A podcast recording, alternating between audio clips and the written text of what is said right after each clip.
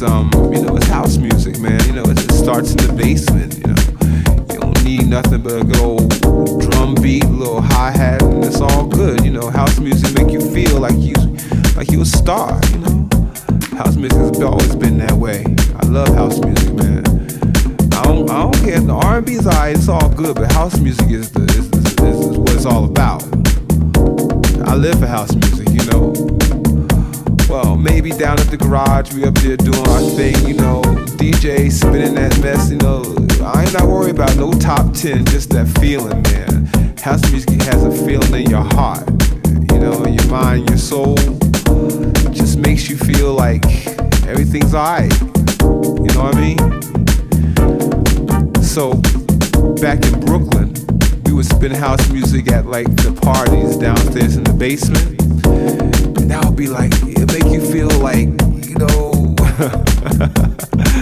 I don't know. This is like better than anything, you know.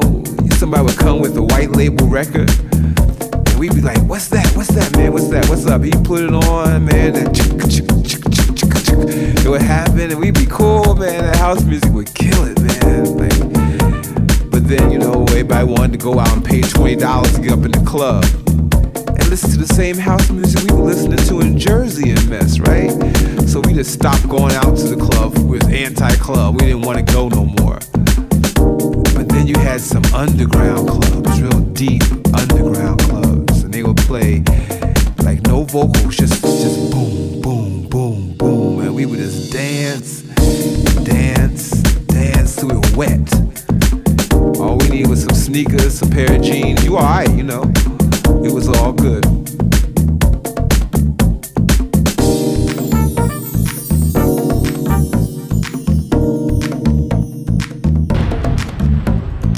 I can't speak for nothing else, but house music is and always will be the sound of the people, especially in Jersey and New York, Chicago. You know, house music is where an urban experience would be.